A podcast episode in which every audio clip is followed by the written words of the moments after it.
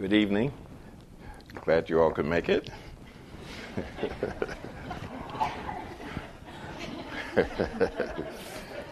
it's a joke. I know you're a captive audience, but anyway, um, hope it's rather to be captive by me than by your minds. I think it's probably better.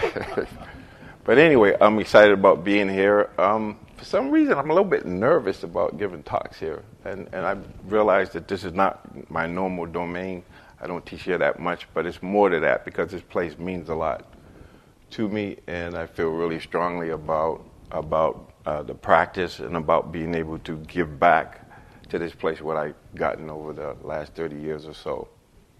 And um, so the title of the talk is The Flow of Your Life is Your Practice.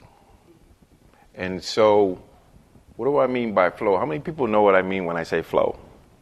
That means, uh, you know, you get into this particular state of mind where everything is happening, uh, everything is effortless, uh, all this time. Uh, a lot of things happen. Uh, it's like things are happening without your, you having to do anything. It's like it's effortless and there's, there's no self consciousness. So that's probably the closest we'll get to this, uh, getting beyond the illusion of separateness. You know, we call it no self in this, in this tradition, but I prefer the illusion of separateness. And when you're in flow, you're not there. I don't know where you are, but you're not there and that's a good thing. and so, um, so just talk about flow a little bit. Maybe that will help, and then we can go into the practice. So I've been uh, I've been working as a sports psychologist and a personal organizational development consultant for a long time, and I've been talking about flow for years. And now science is catching up to all of these things that I had to have faith in, and now you know they have all of these. Um, these ideas about what flow means. And so it's interesting because the key, a big key of uh, the, what we call the, the, um,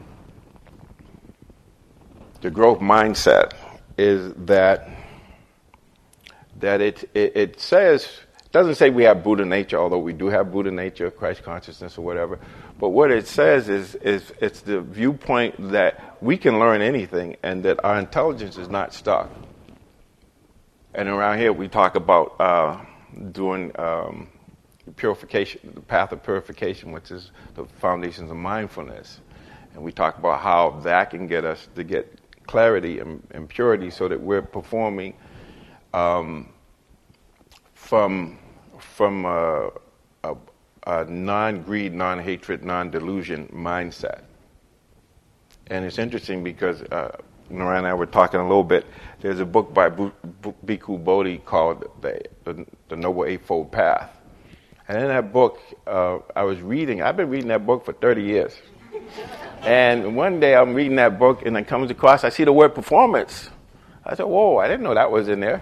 Because, you know, I'm known as a performance whisperer, just in case you didn't know that. Um, uh, and, and what it says in the, in the book, it talks about um, when we do the precepts, you know, it talks about abstaining from, so it's stated negatively, or but it really comes down to abandoning unwholesomeness or unwholesome mind states. And to perform is is to make a commitment to wholesome mind states or wholesome actions. So that actually is it says performance. That's what they call performance. And so the idea of of when you're in flow, you're actually performing at a high level, and, and it's. I'll talk about the ingredients of it because it's not something you can get into. Because a lot of people, uh, when you try to get in the flow, you won't. Sound familiar? It's like when you try to relax, you don't. Uh, so the idea is to understand that, well, what are the triggers or, or, or, what is the process of flow? And so flow is something that happens when we have clear goals, and clarity is emphasized because the more clarity you have and the more your, your intention, of course, you have to have the right mindset or you have to have the right view. And in my mind, I'm talking about right view simplistically, like right view being a mind full of generosity, loving kindness, compassion, uh, wisdom, the opposite of greed, hatred, and confusion or illusion. There has to be clarity of mind. So when we're clear, we have clear goals, And then it's interesting because it's not just the clear goals, it's the goals, and then as you move towards the goals, you have to have immediate feedback. And to the degree that you can close that loop between the goal and immediate feedback, you, you get into what we call, um, you get into to the flow state, or you're close to the flow state. But in order to get into the flow, flow state, you have to have clear goals, immediate feedback, and that means adapting to things as they are in, in the moment. And then once that happens, you have to be challenged a little bit beyond your skill level and I knew that before, but now the research says it only has to be 4%. Just challenge a little bit, 4%. And, and so, and, I, and, I, and we talk about all the time because if you get challenged too much, then you get overwhelmed with stress, and we, knew, we know how that works, right? And so Joseph Campbell, in his, his um, documentary, The Power of Myth, he talks about an uh, uh, athlete when his athletes in championship form – that they're coming from a quiet place. And unless you're coming from that quiet place, you get overcome by greed or ill will. And so it's only when we get to come out of that space, and you, we get in that space because we practice, we practice, we practice, and it's repetition and error correction. And so when you're in flow, or when you're when, when we're doing things, like if you're because I'm in flow a lot because I, I study this and, and I challenge myself a lot. But what happens is, as you're doing things and, and you're getting feedback, when you make a mistake, you can't contemplate that one. You have to be able to make the mistake and keep going. So I don't know how many of you are musicians, but if you're a musician and you're playing a note, you play the wrong note, you don't say Don stop. You just cover that up. you cover that up. You go to the next next note, and nobody knows except for other musicians. And it's the same thing in life. It's like when you make a mistake, you got to be able to say, "Oh, that's interesting," and keep moving. so I call it "be like water." So it's like improv. So whatever is presented, okay, there's a crisis, there's something happens, there's an impediment, the idea is to say, oh, okay, I can handle that, and, and just say, okay, what am I going to do? And in the moment, without missing a beat, when we can get that. And then what we know now is if we can um, put things in bite sized chunks. You know, we talk about a moment, and see, when you're in, in flow, that means you've been in a moment for an extended period of time where each moment is setting up the next moment, and you're just flowing things are flowing. It's like, uh, you know, your, um, I use the example driving a car in Massachusetts. So Mass Ave is one of the longest streets. So it's like going down Mass Ave and you hit every red, green light. You don't stop, you just keep flowing. Now, you know, that's, that's a flow trick there, right? so, so this idea of flow, or this idea of being seamless, not having any difference between your practice and your life. And for some of us, like myself, because when I first came around here, I used to do a lot of sitting. I lived at the Cambridge Center, did three months retreat, a lot of 10 days. So was, it was interesting because when we looked at the, um, the interview sheets, I have people have days, and I said, I have no idea how many days I've been here, but it's been a lot, you know, over the years, right? And so, so the idea is just to realize that um, that I my my practice changed, and be, and because in those days I didn't really teach in places like this, I had to go where people live. So I made house calls, if you will, and you know I went to jail, the Yale locker rooms, the boardrooms, all over the place. And that was my role at the Cambridge Center. When they would get a request, I would go out and teach mindfulness. So I had to adopt and adapt a way of being where I knew the people that I was working with would not be able to sit for extended periods of time. And so I had to make uh, their practice, their life, their practice is the other way, but I brought the practice into it. And simple things like um, teaching them how to uh, use right effort, teaching them how to uh, just direct attention and be able to sustain it. Just really simple things. But a lot of it was had to do with getting their minds right or, or talking about right view, talking about uh, right effort. And so I don't know if I need to say any more about about the flow. But oh yeah, I, th- I think I want to talk about flow just a little bit. I'll go back to that. So when you when you get into flow, uh, you actually get to a point where where when you get it. Um, let me see if I want to find the part here. So in other words, what happens is when you get out of your comfort zone, and when you challenge yourself in that four percent, what it does it it um, it causes you to get in a high state of arousal. So you actually uh, it actually releases like um, they call it nitric oxide. It's like the puff, and then from that you get dopamine. You know what that is? It's like dope, right? And endorphin, and uh, and it actually helps helps us to, to, to concentrate and focus. And because um, we get locked into the present, uh, we don't get overwhelmed by uncertainty because when we we know this when, when we can sustain attention, there, there's a confidence there, and so uh, there's, there's just a lot that we, we're just now finding out. Like I said, we're getting the research that's proven what I've already known, is that this process of putting things in chunks, bite-sized chunks, and then actually, because around here we don't like to um, talk about performance or talk about, uh, you know, um, evaluating our, our, our, progress because we have so much ambition and, and that stuff can get in the way. But in actuality, in my mind, in my experience, because I work with people and because of my own practice, I have to evaluate, you know, how, how is my practice going. And it's interesting because Larry Rosenberg, my first teacher, told me that you can tell how your practice is going by the growth of the five spiritual powers.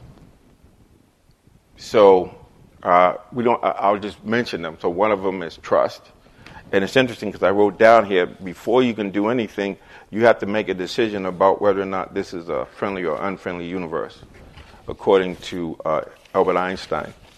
And if you see it as a friendly universe, which we do around here, that means there's a lawfulness.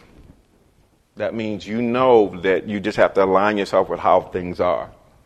And that you will use all your resources to align with how things are. And that's what we're doing around here is, is we're, we're saying, okay, we want, we want to be with things as they are and there's an alignment with um, divinity or with divine principles that help us have the power and the ability to create these wholesome mind states so that we can actually be effective at what we're doing. We can actually see clearly and we can develop um, wholesome mind states. And so it's another way of saying that, you know, right view is, like I said, right view is having a view with non-greed, not hatred, and non-delusion. So it could be any of the other things. It could be generosity, it could be love and kindness, it could be compassion. Definitely, wisdom is one of those. But it's really understanding that the mindset is, or the mind state is, is the whole thing. And so when we, when we learn, so when I work with people, they don't know all of the, the Dharmic phrases and everything, but they do know that they have to have positive genius or they have to figure out how to uh, change an unwholesome mind into a wholesome mind.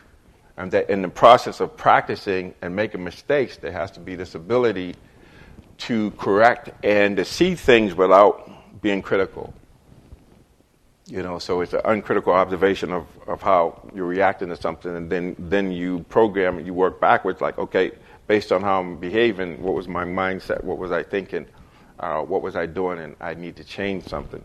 And so, this whole idea of flow, I say that the work that I do with mindfulness, or people use the word mindfulness, but I'm talking about the whole threefold, you know, the, the, the um,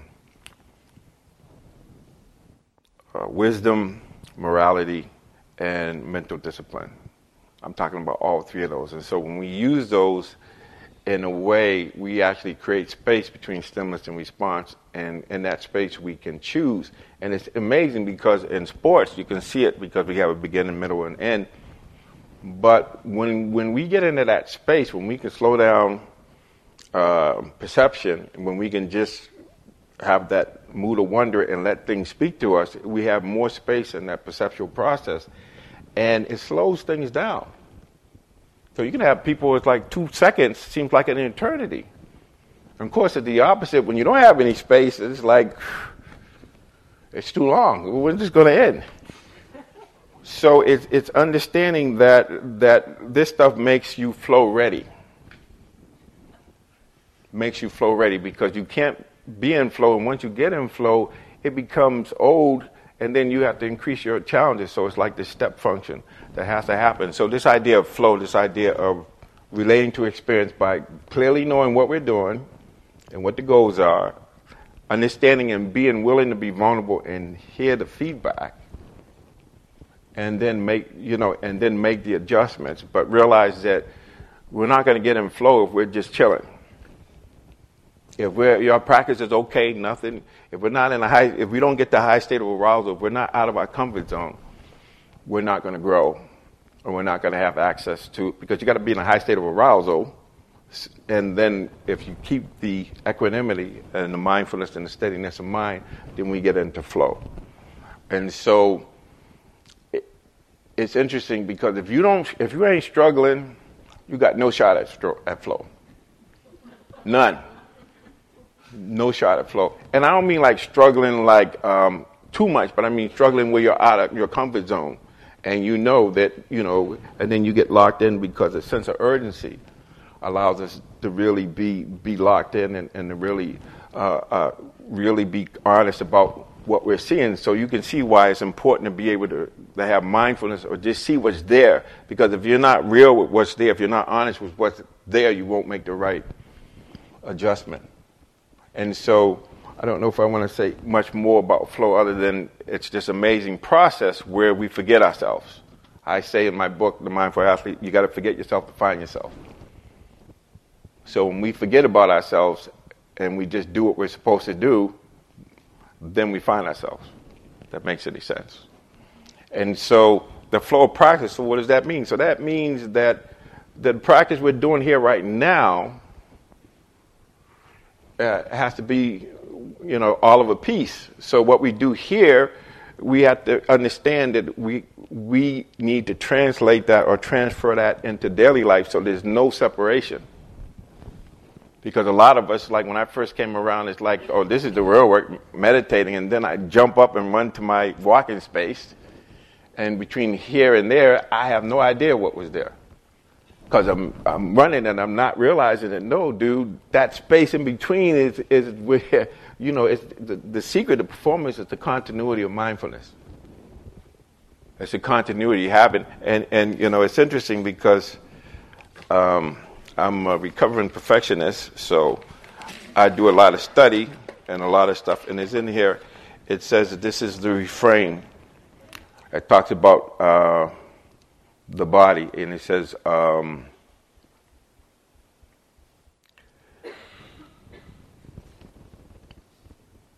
said mindfulness that there is a body is established in him to the extent necessary for bare knowledge and continuous mindfulness and he abides independent, not clinging to anything in the world.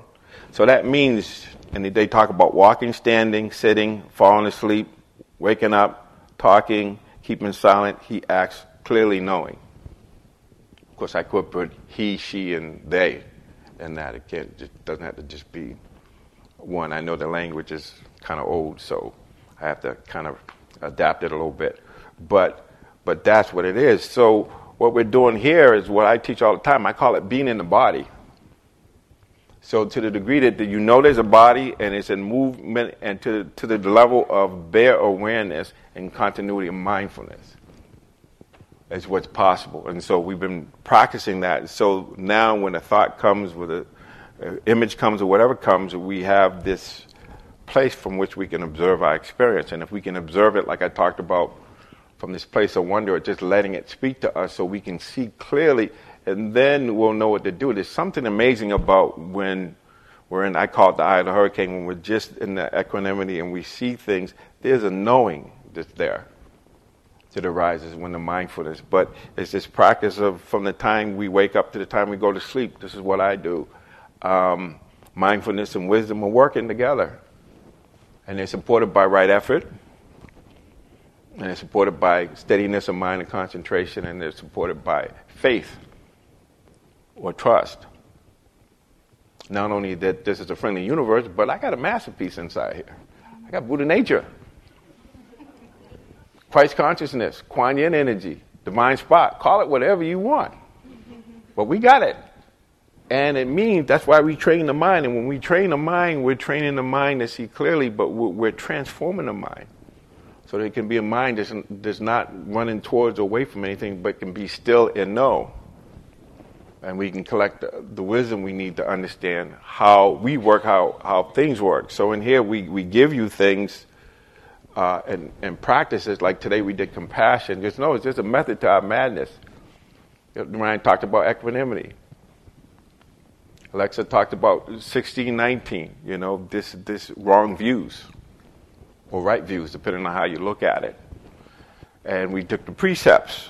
And with precepts, it's abstaining from things so that we can create not only uh, harmony here, but that because it's grounded in right view and right intention, it's easier to be to, to do the right effort and have the right mindfulness and the right concentration. They're all connected. So we keep thinking mindfulness is the, is the, is the crown, is, is, is the heart of it, but without clearly knowing, without right effort, which is an effort not only to put the mind in a wholesome mind state, but to be able to abandon unwholesome mind states and to have the energy that we are arousing energy so we continue a continuous application of balanced energy. And so when we can do that with the right mindfulness, then then then we're rolling. And then because we have the faith, we make the effort. Because we make the effort, we become mindful. Because we become mindful, we be, we get steadiness of mind. With steadiness of mind, then we then we have wisdom because we start to see that all the conditions are there for ri- wisdom to to arise. But the interesting thing about the five spiritual powers is that mindfulness helps cultivate them, but it also helps balance them. So in daily life, even when we're working, doing it here, if you have too much effort and not enough steadiness of mind, it's going to be frenetic. If you got too much steadiness of mind and not enough effort, you're going to be sluggish. So you balance those, right? You know, so you need those. And you can do that anytime. Anything you do, you can see how's my energy. You know, is this stability or not? Am I here or am I somewhere else? And then when it comes to faith or trust, that's got to be balanced by insight or wisdom. Because if we have too much faith and not enough uh, verification, then we got Pollyanna. And if we got too much insight and not enough faith, we, we got cynicism. And so we can balance that. We can do that all, all anytime. We can balance those qualities and, and help them grow, and then they feed each other. And so when we talk about practice and we talk about the threefold training, it is really getting our mind in, in, a growth mindset so that we start to see this is all about learning. And we can learn if we have the willingness and the honesty to look at, at ourselves, but it's an inside job. It's not out there. And so it's interesting because I have all this stuff on here, but there's no way I need to talk about all this. I don't even need these notes. I'm like Linus with his blanket. But it's it, but there's but there's a lot we can do, and we're doing it here. So now we need to do it there. So from moment to moment, we can just say, uh, you know, you know, how's my mind? Where's my mind? Or is this my mind? Or is this somebody else's mind? The person sitting next to me. you know, you get what I'm saying? So we, but then the but the thing that's really important, and I'm going back to sports again. Uh, we have self-talk. You all know what I mean by self-talk? It's in the inner dialogue. I call it the negative committee. Well, I used to call it the negative committee. Now it's now it's positive. But but that self talk is telling us what our, what state our mind is in. Because we keep thinking that we know we know ten percent, the other ninety percent is unconscious. And so a lot of times how we know is by observing our reactions to life, or watching our behavior, watching our tonality, watching our body language. Because sometimes we're not honest with, with ourselves. I'll give you an example. When, when I was in um, first coming around and I was too cool to be stressed. My body would say, I don't know about you, dude, but your, your shoulders up by your, your ears, so there's some stress in here. Or I get the migraine headache or the back pain, pain with like my barometers, and then I say, okay, dude, you got to tone it back because I didn't, you know, it's like, um, like Proud Mary, I didn't do anything easy. Everything was the warrior spirit to sit through, and you know, I, I was pursuing excellence and wisdom, but there was no grace and ease with that one. But then some one day I woke up and I realized, dude, man, you're making this way too complicated.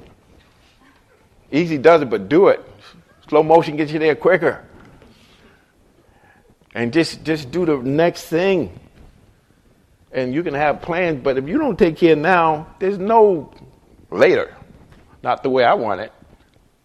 So we so it's it's this idea of understanding what our practice is and, and that we can always use what, what, what we're offering you here to help with that. But then there's more to it. But the thing is, for me, and you know, I know I'm all over the place, but for me, it's it's simplicity.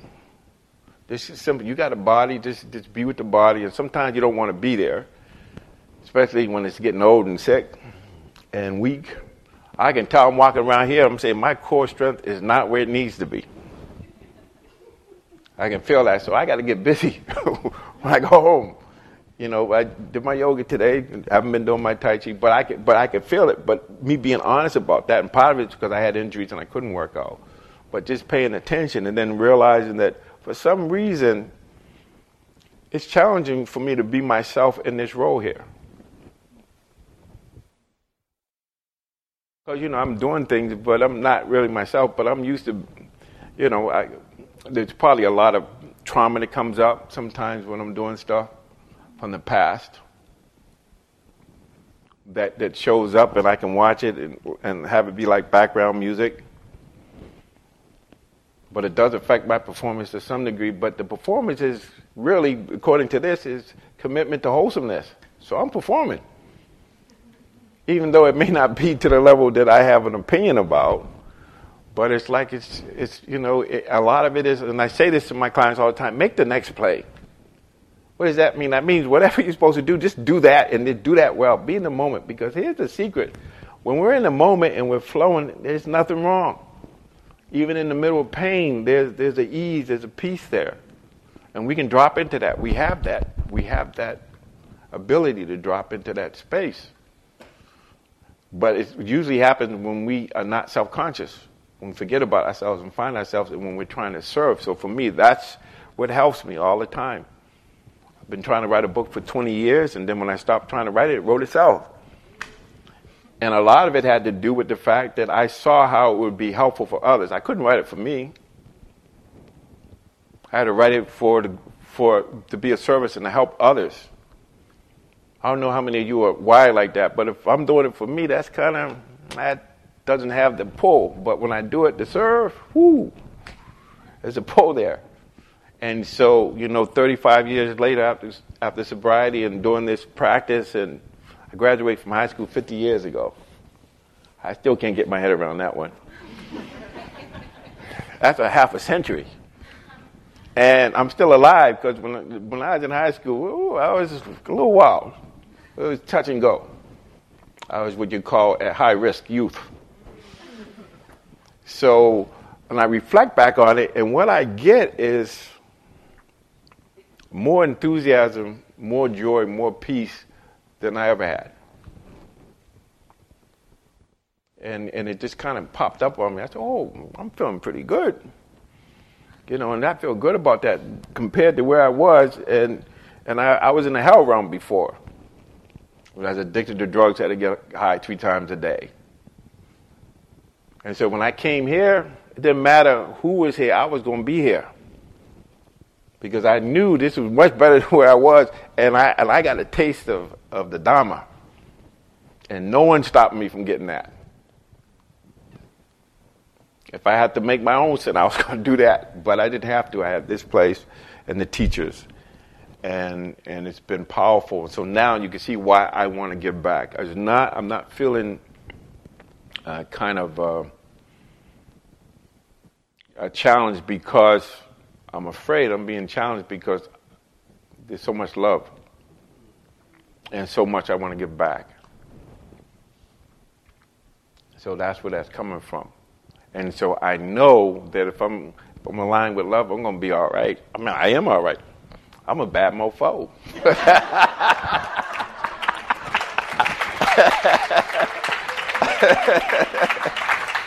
yes. And so you all are bad mofos too. You might not know it, but I can see it. so so, so anyway, I, I think I've said a lot. I don't, I don't think I need to say any more. But, but what I will say is, what I will say is, um, you all are an amazing group. And I'm looking out there and I'm seeing all of the masterpieces, all the Buddha nature. And that we need every one of us. We're going to deal with the stuff out there. But to start here. So when I see the stuff and, you know, the stuff I'm talking about, it just motivates me more to do what I'm doing and to reach as many people as I can. Because this is, the, this is our salvation is being able to know I and the other are one. We can get beyond that illusion of separateness. And when we say, just like me, that person wants to be happy, I don't care who that person is, what color, creed, whatever, that we need to understand that we all are connected. And we shouldn't have to wait until 9 11 or the marathon bombing or the shooting in El Paso before people forget about all of that stuff, forget about themselves, and run towards the explosion, run into buildings, go to give blood. That we, we can get that, and when we get in flow, we can get that a little bit as well. But but that's the thing, the non the no self thing kind of makes it complicated. But when we when I look at it as the illusion of separateness, and I learned this in A, there's every self-centered fear when the, when the self-conscious, then it's all how am I doing instead of what am I doing. And so so we we we have this we have a human life is precious. And we have we have the Buddha, the Dharma, the Sangha. So we have all of these things we can reflect on.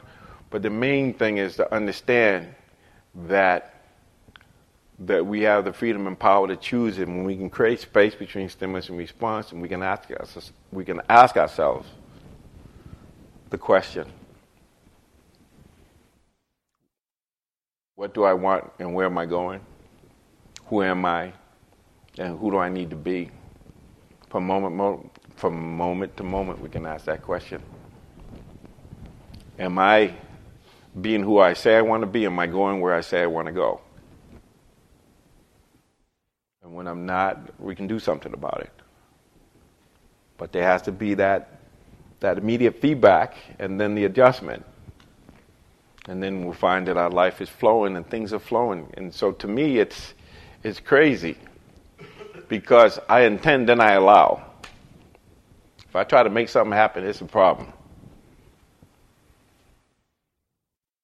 And so I know I just need to intend and then just, just be diligent and, and to keep changing my mind, making sure my mind is, is, is in a proper state is wholesome. Because if my mind is wholesome, my thoughts are going to be wholesome. My words are going to be wholesome. My actions are going to be wholesome. My habits are going to be wholesome. My values are going to be wholesome. And so that's it. And, and the thing about these principles is they don't change. Principles don't change. They're universal and they're self evident. So, principles like loving kindness, appreciative joy, compassion, wisdom. They don't change. They might manifest differently, but those principles, they're tried and true, true north. And so, how simple is that? Just align with one of those, and we're all right. And then we can feel our Buddha nature. But if we're aligned with the unwholesome, then there's something else. So that's where we are. And um, I don't know if I need to say any more than that. So, um, flow and you'll go. so, your life is your practice. So, what you're doing here is setting up when you go home. So, just because you go home, don't mean you, you, you don't have to stay in that. You won't be in the same level of, of concentration. But the basic stuff, like, you know, like being in your body and, you know, am I, you know, is my mind wholesome or not? And, you know, we can go into the how, how to how to abandon and how to prevent.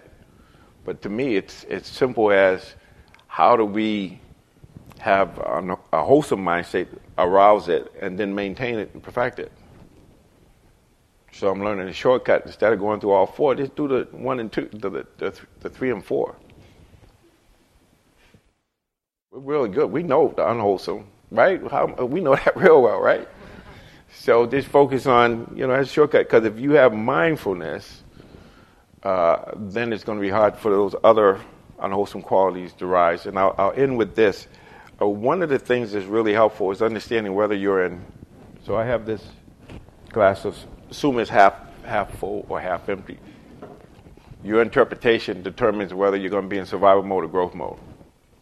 And if you're in survival mode, you're in this mode, you're closed down and your and your reptilian brain is taking over. That's fight, flight, freeze. If you're in, a, if you see it as being um,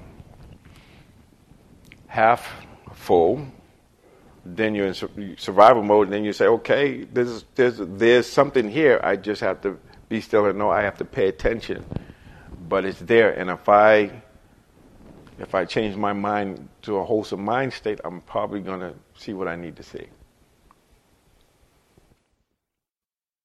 So that's it. Uh, you're in growth mode because, um, according to this um, cell biologist, his name is Lipton. He wrote a book called um, was something about the um, biology of belief. You, uh, on a cellular level, we cannot be in growth mode and survival mode at the same time. So it's either or, almost like binary, like a computer, right? But it's either in growth mode or survival mode. And so we got to get that one. If we're in survival mode, then how do we abandon that, or how do we learn from it? How do we get in survival mode? How do we get out? And then how do we stay in growth mode? Now, of course, because of impermanence, we can't stay in, it. But if we know when we're in one or the other, it's going to be helpful. So I'm pretty sure I gave you a lot to think about. So I think, um, thank you.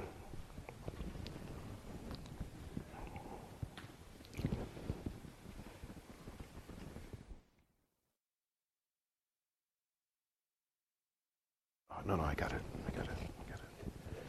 So, can we just sit for a minute and then I guess we can go into the next thing? So, actually, while we're sitting, there's a couple of things I want to read that would be helpful. Uh, people, I want to read the wonder thing again, but I have. Maybe I'll start off with Ajahn, Ajahn Chah. He says, Try to be mindful and let things take their natural course. Then your mind will become still in any surroundings, like a clear forest pool. All kinds of wonderful rare animals will come to drink at the pool, and you will clearly see the nature of all things. You will see many strange and wonderful things come and go, but you will be still. This is the happiness of the Buddha. And then this is from, we'll have a little pause there.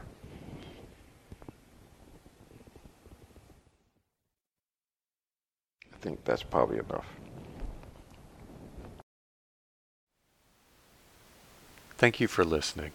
To learn how you can support the teachers and Dharma Seed, please visit dharmaseed.org slash donate.